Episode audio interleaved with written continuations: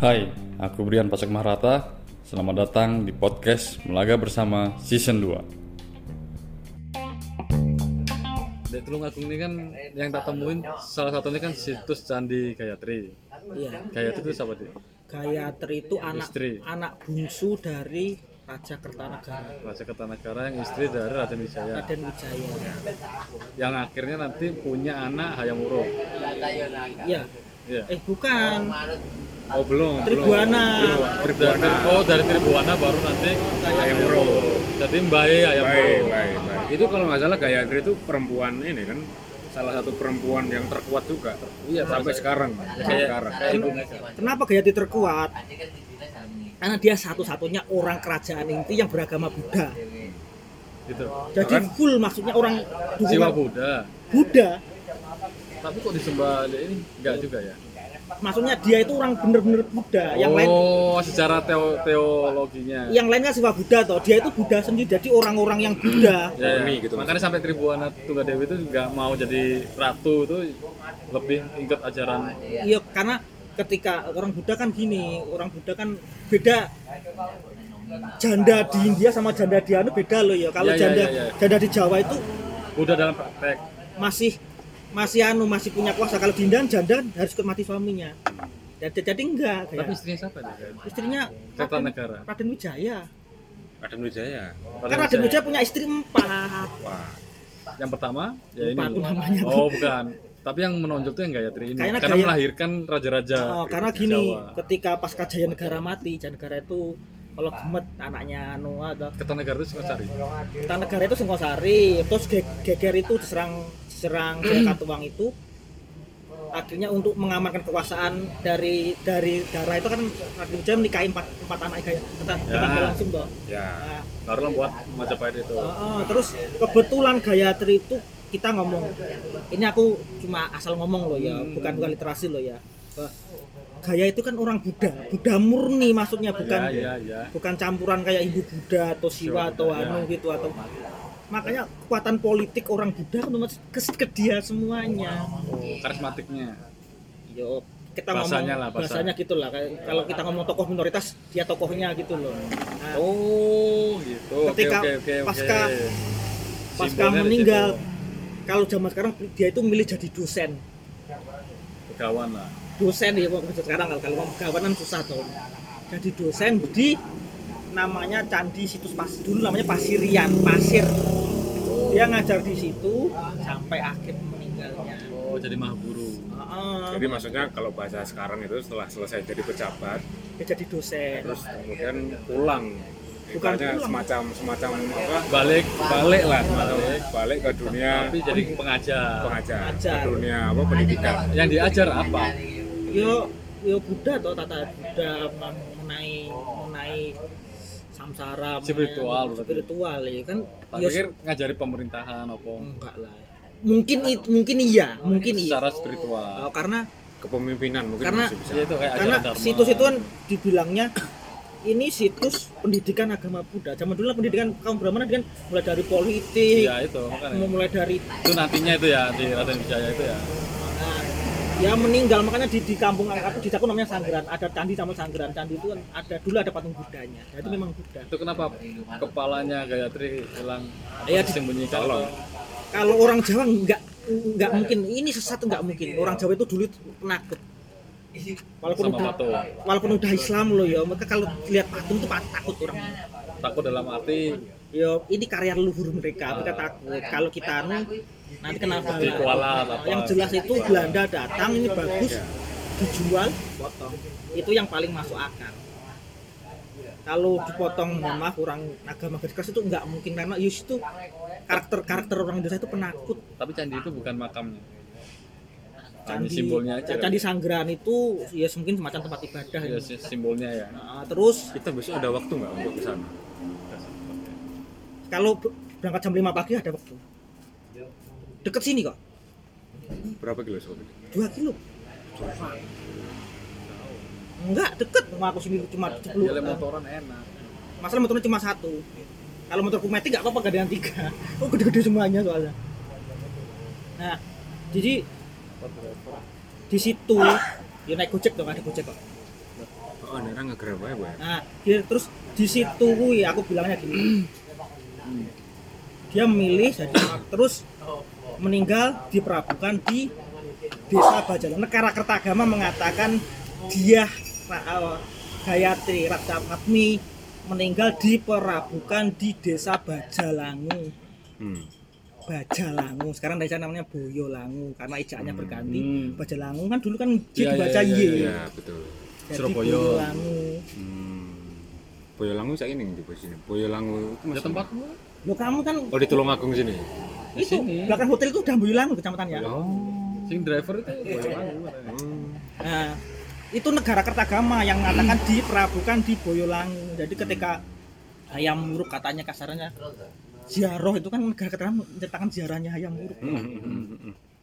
Dia dan terakhir dituliskan bahwa Gayatri nenek dari ayam muruk itu di, diperabukan di Boyolangu. di Boyolangu. Oh, berarti deket ya berarti ya dengan tempat perabuan. kita ini. Makanya aku tanya tuh, Beng kamu berapa lama di, di Tulungagung? Ibeng ini orang Hindu. Di sini tuh ada pura Majapahit. Nah, maksudnya gini, biar dia jangan spiritual gitu loh. Tapi suatu ketika nanti. Lah anu nih. Bukanya jam berapa? Oh, Tuh, tuh. Ca- Anu candinya tuh. candinya. Wes engko moro rono ya to, koncone didik ngono to. Dibuka langsung. Kan habis renovasi. Pintunya belum pintunya belum di anu, belum belum dibikin. Oh.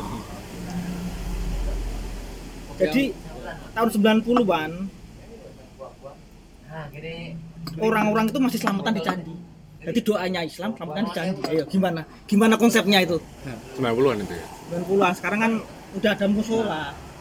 Terus sing Tribuana itu anaknya Rubahnya itu anaknya Gayatri sama Raden Wijaya. ada Wijaya. Itu yang kemudian melahirkan raja-raja Jawa. Iya. Kan juga jadi sosok juga ya Tribuana. Suaminya Suaminya lupa siapa namanya. enggak raja, bukan raja. Aku Kan enggak jadi raja. kalau nggak salah Bre Bre Wirabumi Hmm, enggak tahu. siapa Bre, Bre Dari siapa? bumi lah Minacinggo. siapa Bre mana Bre Wongker oh iya Bre Wongker Nah ya makanya enggak bukan raja. Maksudnya dalam arti yang dari Majapahitnya itu ya. ya maksudnya ma- masih bangsawan kan kan Cuma yang di- dilihat ya Tribuana ini sebagai penerus dari Kerajaan Wijaya itu. kan keluarga itu kan beri kahuripan keluarga intinya beri kahuripan kan dulu kan Ya. ada tujuh kerajaan inti toh ya, ini yang membentuk Mojopahit toh ada Bre Wirabumi, Bre Wengker, Bre Kahuripan, Bre Maharata. Itu kamu gitu. ada Bre Men- anu Bre Mataram Jogja bos. Bre Mataram Jogja. Ada juga Bre Lasem itu juga. Bre Lasem. Nanti yang yang bre yang di luar di luar Jawa ada bre Pale apa bre Palembang bre Temasik Singapura bre Sukadana. Bre itu kan emang pangeran kan. bre itu raja bukan pangeran. Oh, raja. iya maksudnya gelarnya gel- ya Raja aslinya gelarnya gelarnya pangeran tapi gel, anu kekuasaannya kayak raja-raja gitu Maharata juga. ya. dulu kan ada apa namanya? Kaisar sama raja tuh. Hmm. kaisar sudah pasti raja raja belum tentu kaisar. Ya, ya, ya. Kalau dibilang maharaja, maksudnya raja-raja kecil bisa? Iya raja kecil. Cuman gimana sih? Eh, Majapahit bukan maharaja ya, raja-raja kecil kan paling dhuwur kan maharaja. iya Prabu. Bukan Pabu loh ya. Tapi lihat Tulungagung itu maksudnya kerajaan Majapahit Majapahit. Tapi- Tapi kalau ada Gayatri berarti ke Majapahit. karena aku masih bingung menuju Tulungagung itu ikut nyaman karena literasi mengatakan itu di tanah tanah Ludoyo ya apa?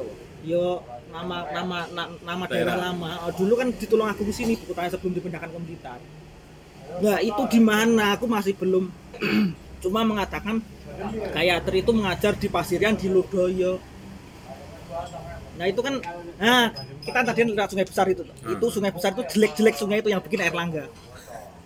Oh, zamannya Erlangga yang bisa Doho sama Jenggal. Bukan. Pernah dengar nggak pemberontakan ratu dari selatan?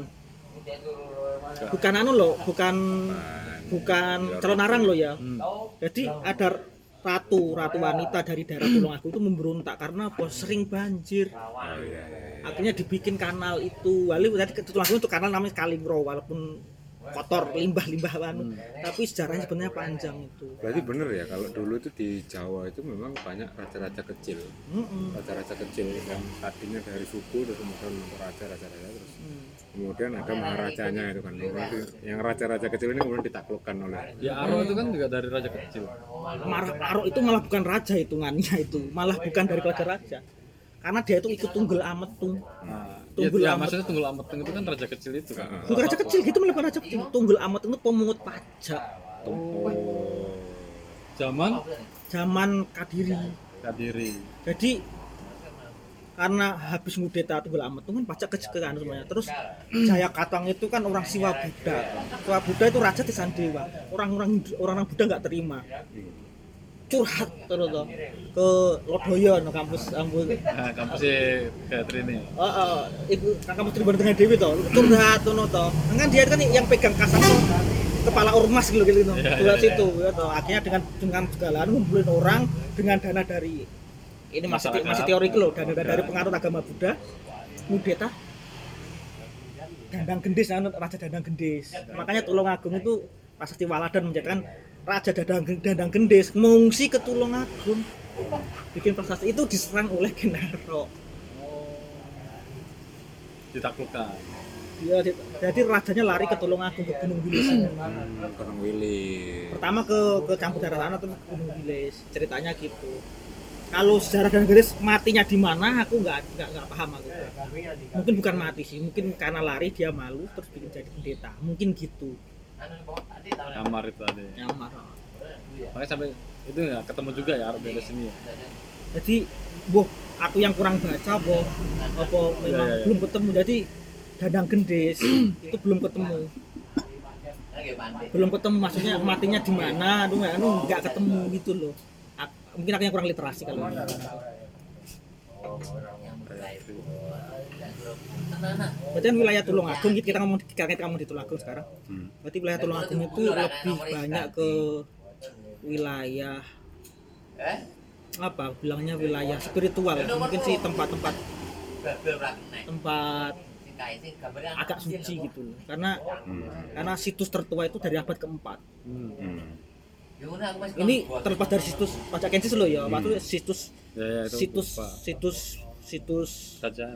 kerajaan itu abad keempat jadi di situ mendapatkan Arjuna Wiwoho Hmm. Itu apa tuh? Arjuna Wiwoho yang Arjuna berdoa diga- diganggu Dewi Dewi. Jadi Arjuna itu ini agak Arjuna itu mencari ilham ya terus godain bidadari bidadari. Ada pegang teteknya ya, erotis memang maksud erotis bukan erotis dalam kekayaan tapi memang Arjunya itu aslinya di India apa di sini sih? ya di India dong ya jelas yang bikin Malwiki eh, mak- kalau Malwiki kan Ramayana ya jelas orang India yang Cuma bikin. kemudian orang-orang sini suka baca karya sastra karya sastra apa India, terus di istilahnya diceritakan dengan bahasa kita sendiri. karena agama Hindu datang itu dengan karya sastra ini Ah, berarti maksudnya soft juga ya? iya mulai dari mulai dari apa namanya Rama Ramayana Malwiki mulai dari apa namanya Pandawa Pandawa itu Mahabharata. Mahabharata. Sama. Terus Uh, termasuk kitab Bhagavad Gita. Hmm. jadi sakti loh Krishna itu. Tek, waktu berhenti. Rin, tak ceramai. Kata orang Jawa itu. Kan kan galau toh. Mau tak bunuh ini karena ini kakak tertua walaupun bukan saudara Oh iya itu itu itu aku sempet aku sempet baca itu Bhagavad Ini kan- Gita itu pernah baca. ini ikan curhat ikan, ikan jadian bingung toh. Mau tak bunuh iki saudaraku? Nggak tak Si- bunuh tuh ngabisin rakyat gitu ngabisin tentara Arjuna bingung. Betul. terus Krishna itu bacot ini anak ini ini toh. Tek dihentikan waktunya. Didongengi ya toh. Namanya Bhagavad Gita. Ya, apa artinya Bhagavad Gita? Apa? kalau di Hindu kan Nyanyian kita kan nyanyian. Kita tuh gitu. Hidung. Ya itu mungkin bahasannya melantunkan syair-syair indah kan bakal. Aku tuh suka baca Bhagavad Gita karena itu apa epos. iya apa kayak apa Bhagavad Gita itu bukan epos toh ininya apa yo maksudnya cerita tapi maksudnya situ lebih banyak nah. lagu-lagunya gitu Iya, lirik-lirik Syair. itu, hidung-hidung rohani yang bisa jadi. Mungkin kayak Eros Jarot menceritakan tentang keindahan Indonesia dengan lagu-lagu eh, Merpati putih. gitu-gitu. Berarak bulan. dari keindahan. Akhirnya masuk ke kita. Kita kita juga punya karya-karya satu sendiri juga. Apa jenenge kayak itu kita juga punya karya sendiri loh. Contohnya itu Kidung Siwa. Siwaratri kar, kar, anu Siwaratri anu loh Aku pernah dengar Pak Kidung Siwaratri itu. Yang tukang jagal itu apa tuh namanya? Kayak gitulah. Jadi aku aku lupa ini ini benar lupa. Jadi tukang jagal itu kan memang nggak percaya. Kan tukang jagal dari dalam Hindu lama kan kerjaan hina tuh Hmm. terus dia itu berburu waktu malam Siwaratri ya bulan apa? Bulan Palguna. Jadi dia itu berburu terus dia itu di atas danau nunggu buruannya dia nah ternyata pohon Ah, ter- di, di- pohon di atas danau. Ternyata di bawah anu itu ada Yoni yang hingga Yoni yang siwa yang anu yang yang tergenang air itu aduh nunggu cap, capek dia gitu tuh bisa. Iseng naruh bunga naruh bunga naruh bunga naruh bunga sementara gitu. dewa-dewa tuh suka kalau dikasih dan nah dewa. ketika dia mati mau kan mau ditaruh neraka toh. Dibela sama Siwa loh ini dia itu pernah puja bakti sama saya jangan dimasukkan anu selama semalaman. Oh, semalaman. Siapa yang kuat? Tuh ternyata walaupun bakti yang tidak sengaja itu ternyata Ikhlas. bisa menyelamatkan seorang tukang jagal itu iya iya iya. itu karya sastra klasik maksudnya klasik ketika sejarah Hindu Buddha atau ya tetap. Hindu, Hindu. ya, Hindu, Hindu, Hindu, tetap Hindu Buddha. Itu. masuk Hindu. Ya. ceritanya itu di di bukan sadur sih di di Butanakung namanya yang bikin. Aku cuma lupa nama tokonya siapa kan. Butanakung itu memang karya asli dari Jawa. Hmm. Siwaratri Kalpa. Eh, Siwaratri Kalpa. ya ya. Siwa Ratri Kalpa. Kalpa. Kalpa itu berapa tahun? Pokoknya intinya pas kebetulan aja kebetulan. kayaknya. Kebetulan jadi Hmm. itu karya Indonesia sendiri. Kalau Sita Suta Soma itu Suta Soma itu yang anu Tanhama Dharma Manwa Bhinneka Tunggal Ika. Itu kan ceritanya menceritakan seorang pangeran Buddha toh. Balik. Ya Suta Soma toh. Ya Bhinneka Tunggal Ika Tanhana Dharma Manwa. Nah, ada ada raksasa hobi makan orang. Hmm, hmm, hmm, hmm. terus ketemu Soma ya toh. Kamu tak makan ya yo ngono toh. Tapi sebelum makan tak diceramai dulu semalaman. Akhirnya sadar.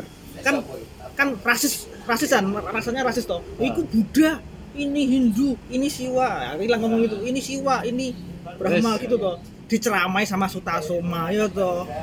Oh, itu berbeda tapi tidak ada yang berbeda. Jadi intinya satu.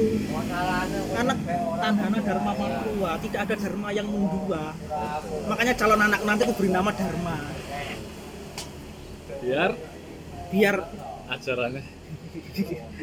Aku orang Jawa gitu aja lah ya ya ya Iya, iya. Menarik, menarik. Iki literasi dapatnya dari mana? Ya tak woco, anu nopo jeneng. Tak baca, mak memang kakawin-kakawin yang aku baca. Cuma aku bu- aku segobloknya aku dulu itu ada apa namanya itu jurusan sastra Jawa kuno di Udayana. Aku nggak tahu kalau kita akan masuk itu kalau tahu-tahu. Di UGM juga ada sastra Jawa, tapi nggak tahu apakah sampai se maksudnya apakah membahas kakawin-kakawin lama nggak tahu juga. Seingatku di Jawa itu sastra Jawa modern. Mungkin ya, mungkin Iya. sudah masuk modern maksudnya ser, apa udah mulai era-eranya Ronggo Warsito kali ya. Iya, tapi ada yang lucu. Sastra UGM kalah sama sastra Unesa. Sastra Jawanya loh ya. Ah, ah, ah.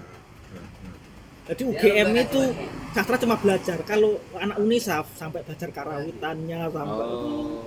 berarti lengkap, mereka lengkap itu loh. Aneh toh? Yang dibilang nggak Jawa, malah kampus di Surabaya itu yang yang yang kalau lek jare wong Jogja itu kasar ngono itu.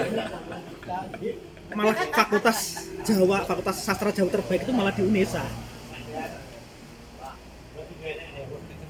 Karena mereka punya majalah penyebar semangat Surabaya. Oh ya benar. Itu pokok majalah penyebar semangat itu juga salah satu apa?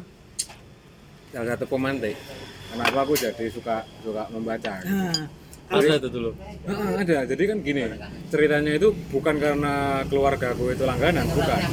Karena kan dulu pas aku nanya, Bu, ngapa sih awake dhewe kok gak langganan koran atau langganan majalah? Jinggung ngopo? siapa yang mau baca gitu. Ah, kayak, ah, ah. kayak maksudnya ngeluarin duit kecil tapi itu kayak nggak percuma percuma gitu loh kesannya karena kan belum tentu dibaca terus semua jadi tumpuan karena bukan kebutuhan primer. Iya karena bukan kebutuhan primer. Tapi aku langganan. Nah. FS nah bapakku itu kan apa namanya dia itu selalu dititipi sama temennya. Nah, jadi suruh kalau beliin. jadi kalau langganan penyebar semangat itu pasti ke rumah. Nganterin majalah itu ke rumah. Ah, karena itu bapakku bagian TU bagian TU dulu ceritanya. Bagian. TU eh, nanti yang langganan ya dikasih tapi kan kalau ngirim itu kan hari Sabtu eh hari Minggu jadi Seninnya dibawa jadi hari Minggu pagi itu pasti datang bawa Nah, jase terus itu masukin jendela gitu kan geledak nah, wah, apa oh, majalah Seneng ya? semangat. terus habis itu tak buka itu dari SD itu ada ya aku malah nggak tahu tuh ada ada. Itu full full Penyebar full semangat. Jawa. Mungkin kalau Ibeng mungkin mungkin bukan bukan natif Javanese mungkin salah kota. anu mungkin susah bacanya karena mereka pakai eja bukan bukan ejaan sih. Ejaan bahasa bahasa Jawa yang baik dalam dalam Latin. Ah, iya makanya aku kota jadi mereka nulis Solo itu bukan Solo S O L O. Salah. salah. Ejaannya ejaan ya sesuai dengan apa yang dilafalkan O. O tulis A. Iya makanya aku nggak nggak tahu tuh penyebar semangat jadi nulis sopo itu bukan sap anu S O P O Kayak tapi sap- apa kontennya dia? Ya majalah biasa tentang majalah orang kayak kayak kayak majalah bahasa Indonesia tapi itu dijawakan. Ya misalnya ada majalah biasa. ada berita gosip ya ada berita gosip tapi ditulis pakai bahasa Jawa. Tapi jangan lupa loh penyebar semangat itu salah satu kebangkitan pers Indonesia loh ya. Zaman dulu zaman ya. dulu itu, itu kan kalau nggak salah tahun 2028 ini eh 2024 nanti satu tahun penyebar semangat. Hmm aku ngalamin gue 24 berarti. Aku ngalamin gue jadi bapakku itu uh jadi aku tahunya ya Jawa kan Pos. yang sisa yang sisa dari se- semangat kemerdekaan semangat pergerakan masa pergerakan kan penyebar semangat. Medan Bayi Med- Medan Bayi kan apa masih ada sekarang? Ya enggak oh enggak.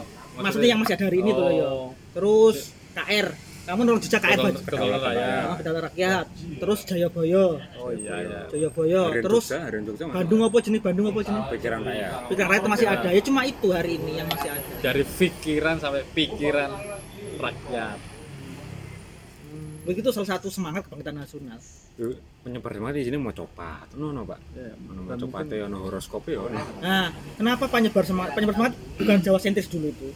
Intinya itu ketika orang Jawa sudah mulai baca, mereka nyebar buku. Nah, tahun 20, tahun 20-an itu ada namanya itu Belanda itu pusing dengan namanya bacaan liar namanya itu. Kopinhu, eh bukan Kopinhu sih. Novel-novel komik, Oh. novel Betal Jemur, Film Jadi orang Jawa itu udah mulai yang nggak bisa dukun, bisa dukun karena ya, ya. ada literasinya. nah itu tadi nyangkut literasi ya berarti sebetulnya model-model penyebar semangat terus tadi pikiran rakyat sebenarnya minat bacanya orang kita tuh sebenarnya ada.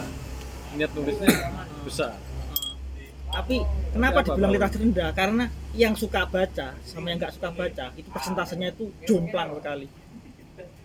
Ya dan ada datanya sih memang. Jomplang aku bilangnya gitu. Kita ngomong orang Eropa loh ya. Aku pernah ketemu orang Eropa. Sebelum bloknya orang Eropa mereka pasti pernah baca buku satu dua tiga empat. Kecuali orang Iya. Amerika. Aku punya pengalaman menarik sama orang luar. Maksudku dulu kan apa namanya mainan aplikasi namanya tandem. Jadi itu aplikasi untuk belajar bahasa sebenarnya. Hmm. jadi modelnya kayak Tinder.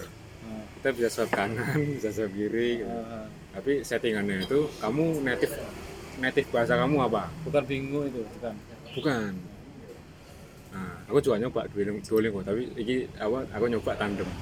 Modelnya kayak Tinder tapi itu sebenarnya basicnya aplikasi buat belajar bahasa bukan aplikasi dating apa dating. Ah, ya kan? Tapi settingannya itu kamu native bahasamu apa? Terus kamu pengen belajar bahasa apa? Nah waktu itu aku setting native gue ini Inggris. Native gue Inggris bukan bahasa Indonesia. Karena kan uh, se- sebelumnya sempat nyoba native bahasa Indonesia itu jarang ketemu sama orang orang luar. Akhirnya aku setting native Inggris pengen belajar bahasa Prancis. nah siswa siswa pun siswa akhirnya match lah itu kan sama orang Prancis namanya siapa ya? Emily namanya Emily. Aku 2018 itu. Setiap hari itu ngobrol namanya. dan memang betul jadi akhirnya kan aku penasaran deh. Aku penasaran deh karo karo orang-orang sana gitu. terus ngobrol ngobrol ngobrol. Dan definisi suka baca buku buat mereka itu adalah orang yang bener-bener kutuk buku kan loh itu benar-benar benar-benar kutub, kutub buku. lah. Jadi kalau misalkan kita misalkan dalam sebulan itu cuma baca dua buku terus kemudian kita bilang suka buku itu sebenarnya oke. Tapi buat buat mereka itu tuh itu sebenarnya aktivitas biasa membaca gitu. jadi ketika eh, apa sebulan cuma baca dua buku itu standar mereka itu orang yang suka buku ya setiap hari baca dan numpuk bukunya. Dan Eropa tradisi bacanya itu tradisi literasinya itu kuat sekali. Hmm. sekarang kita ngomong Romawi. 2500 tahun yang lalu 2000 tahun lalu toh ya toh. Itu Julius Caesar kencing di mana? Ditulis. Masih ada prasastinya. Makanya bercandanya gini bercandanya gini. Kalau aku di, di grup meme itu ya sejarah Asia. Apa sama literasinya tuh Raja Kaisar Cina membawa satu juta tentara menaklukkan mati satu itu Cina.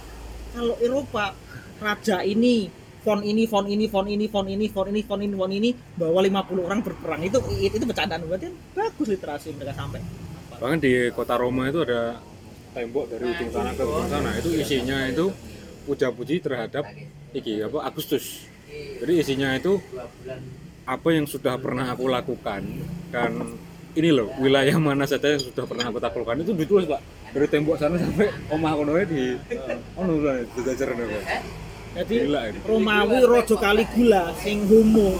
Kelakuan nggak jelas sampai Ilaga Balus sing wong Suriah dadi rojo itu ditulis kelakuan. Nah ini ngawin kuda ini. Oh ya ada ada ditulis. Itu Sing- Eropa. yang setting nganti yang setting nganti yang bener Iya ono jelas. apa mereka belajar dari mana? Dari Yunani. Simbai Yunani toh.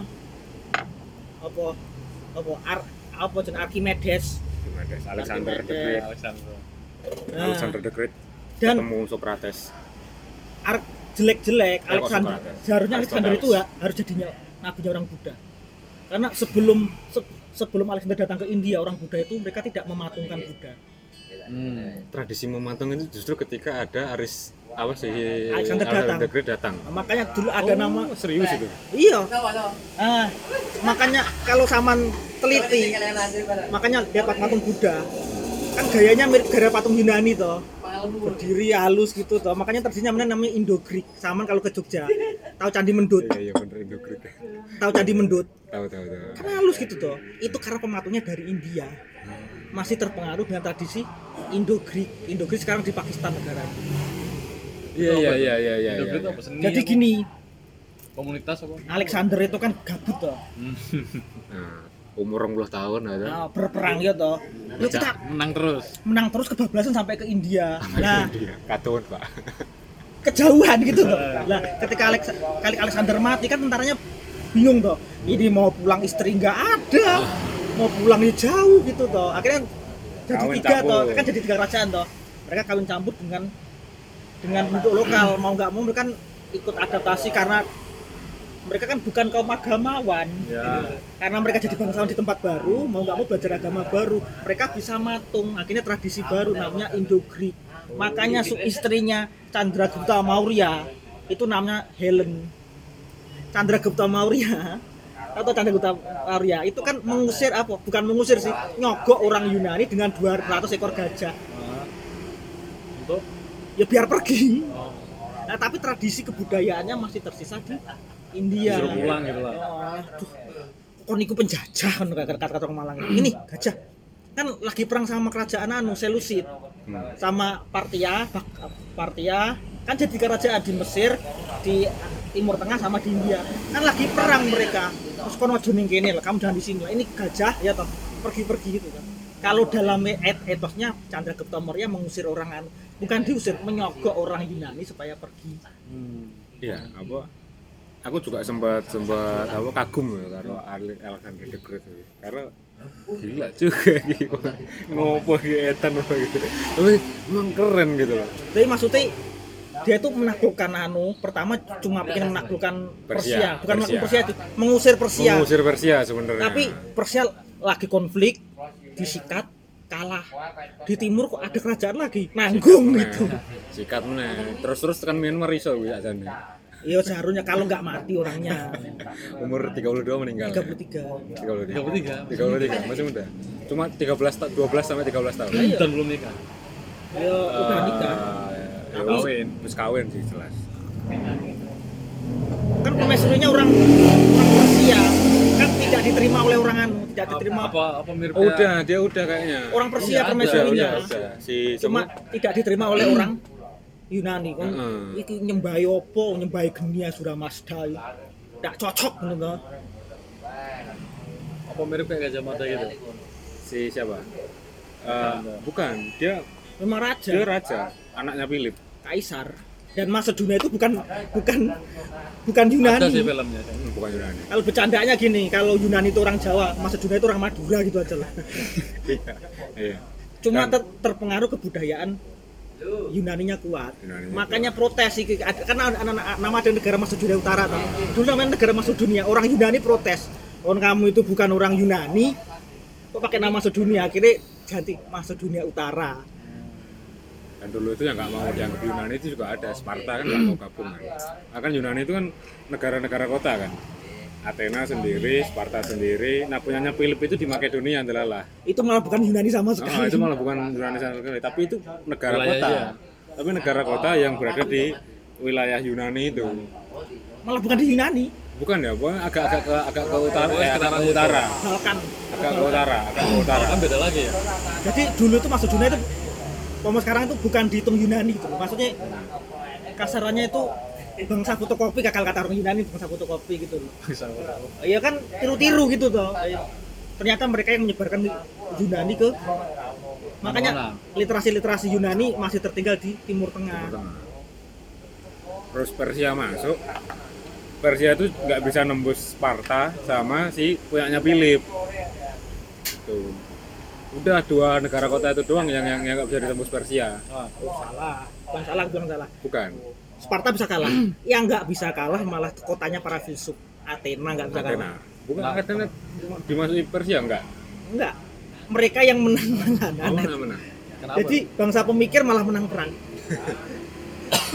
karena dia bersiasat terus mungkin itu mungkin mungkin mereka mikirnya lebih panjang kan orang Persia kan orang orang Sparta kan pakai palang tombak selesai Stroke. fluk gitu hantam kromo gitu Troy itu iya. Troy. kalau Tro, Troy Troy Troya. itu di di anu Troy itu malah bukan di bukan di Yunaninya. Troy itu di, di Turki. Udah Tur-. Turki itu tanahnya tanahnya orang anu orang Yunani dulu cuma karena ada bangsa namanya bangsa Seljuk bangsa Turk bangsa Turk orang naik kuda uluk uluk uluk ya ya oh. Mereka nganut agama Islam terus makin lama makin lama ngusir orang Yunani dari wilayah. Wilayah. wilayah. Terakhir kan orang Yunani diusir kan Konstantinopel itu. Nah itu. Sangar toh. Jadi orang Turki itu mereka itu bukan yo bisa dibilang natif sih. Tapi mereka bukan maksudnya bukan kebudayaan yang tidak berasal dari dari Timur Tengah. Ini ada fakta lagi loh. Budayaan Babilonia itu 90% tabletnya itu belum diterjemahin. Kenapa terlalu banyak apa nih tablet-tablet huruf paku itu itu terlalu saking banyaknya sejarawan malas terjemahin Timeline ini mana? Apa duluan mana? Babilonia sama Alexander. Yo jauh toh. Nah, gini gini gini caranya. Yang pertama kali adalah bangsa Semit, bangsa Sumeria, Samria. Irak. Agak sensitif. Oke kita lanjut nanti ya